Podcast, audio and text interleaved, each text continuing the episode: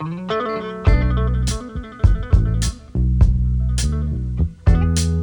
Ciao, sono Ale, questo è Di Nuovo Italic ed è il 12 giugno del 2023. È una data che sono certo che ricorderemo, che entra nei libri di storia, perché oggi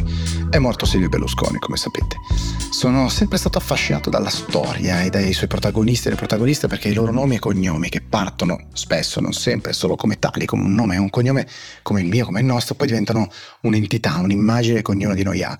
Se avete aperto un social network, se avete acceso la radio, insomma, se avete intercettato un commento anche solo di un collega alla macchiata del caffè, avrà detto, se non ha subito condiviso il suo lato di appartenenza, se a favore o contro, ecco, allora vi avranno detto nel bene o nel male ha segnato la storia. Ognuno dovrà, potrà decidere a quale parte stare, da quale parte è stato nel passato vissuto o raccontato.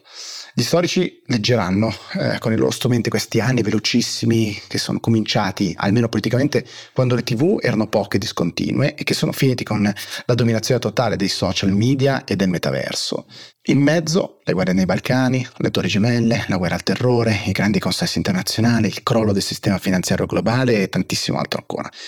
Quasi uno su tre degli utenti di Will ha tra i 18 e i 25 anni, questo vuol dire che non erano neppure nati quando Berlusconi fece la sua proverbiale discesa in campo nel 94. Come raccontare a loro, se io Berlusconi la domanda che da quando la malattia si era aggravata, ci siamo più volte fatte nel, nel nostro team, sia con diciamo, una parte editoriale che non. Io personalmente credo che l'auspicio non possa che essere quello di riuscire ad arrivare quanto prima a una capacità collettiva di analisi degli ultimi 30 anni che sia priva di rabbia a prioristica e che possa invece permetterci di comprendere quanto accaduto in termini sistemici, una rabbia naturalmente che è da una parte e dall'altra. Come Will fa e si sforza ogni giorno di fare in questo podcast su ogni piattaforma,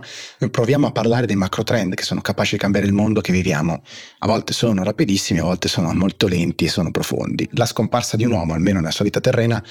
perché la sua memoria e il suo lascito politico c'è da immaginare che rimarranno fra noi eh, per, un, per, un, bel po' ancora, sono uno di quei cambiamenti velocissimi che ci impongono di guardare e di chiederci se i macro trend precedenti rimarranno oppure no. 30 anni di Berlusconi in politica ci lasciano sicuramente delle parole, delle riforme, delle decisioni che sono cariche politicamente anzitutto di una scelta di campo, con o contro Berlusconi. La polarizzazione della società su una persona anziché su una politica. Ci ha sicuramente lasciato incapaci di dibattere come le reazioni dopo la morte di Berlusconi stanno un po' dimostrando nelle prime, nelle prime ore il garantismo, la riforma della magistratura, lo snellimento dei processi e della giustizia, l'apertura del mercato televisivo, delle comunicazioni, del digitale, eh, la riforma della Costituzione, la comunicazione in tv eh, della politica, i talk show, la contentibilità dei partiti, sono solo alcuni, i primi temi che vi vengono in mente che sono rimasti, se volete, congelati in un trentennio di grandissima tensione, ma che ha creato però pochissimo spostamento effettivo in tutti questi temi così grandi raccontare da quando e da quanto tempo alcune espressioni sono cariche di un certo connotato politico, il conflitto di interessi, la deriva autoritaria, da quando e da quanto certe riforme sono congelate, pensate alle aste per le, per le, frequenze radio, tv, eccetera, al titolo quinto della Costituzione, secondo me, secondo me potrà servire a tutti forse in una nazionale azione di cammino verso una nuova fase della politica che ha perso un attore principale, perlo, questa volta sì, nel bene e nel male. Antonio Polito sul Corriere, eh, se l'avete già letto in queste prime ore in uno splendido articolo, fra le varie cose, dice che il lascito non è solo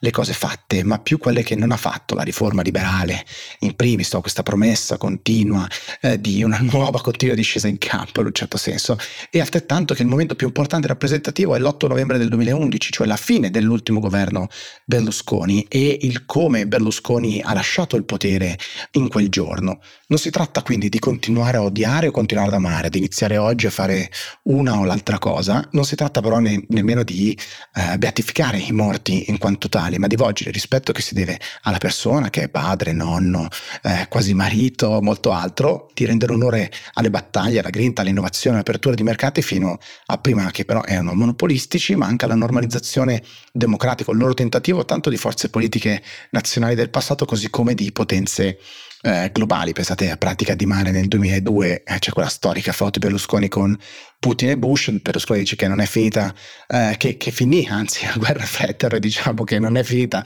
la guerra fredda quel giorno, cioè, si ostinava a dire così sicuramente, ma fu eh, molto probabilmente invece l'inizio di un percorso di normalizzazione della Russia, sperando che potesse diventare più parte del gioco e non il nemico che invece è, è poi diventato oggi. Quindi eh, c'è poi tutto il tema di quell'umanità, no? Di chi ha saputo mostrare ehm, sensibilità verso i profughi albanesi negli anni 90, forse vi ricorderete l'immagine Berlusconi che piange per le vittime dei capovolgimenti delle loro imbarcazioni, poi è finito a far parte di governi che incentivavano ed incentivano rimpatriazioni di forza contro, contro chi parte dalle proprie case e dai propri paesi.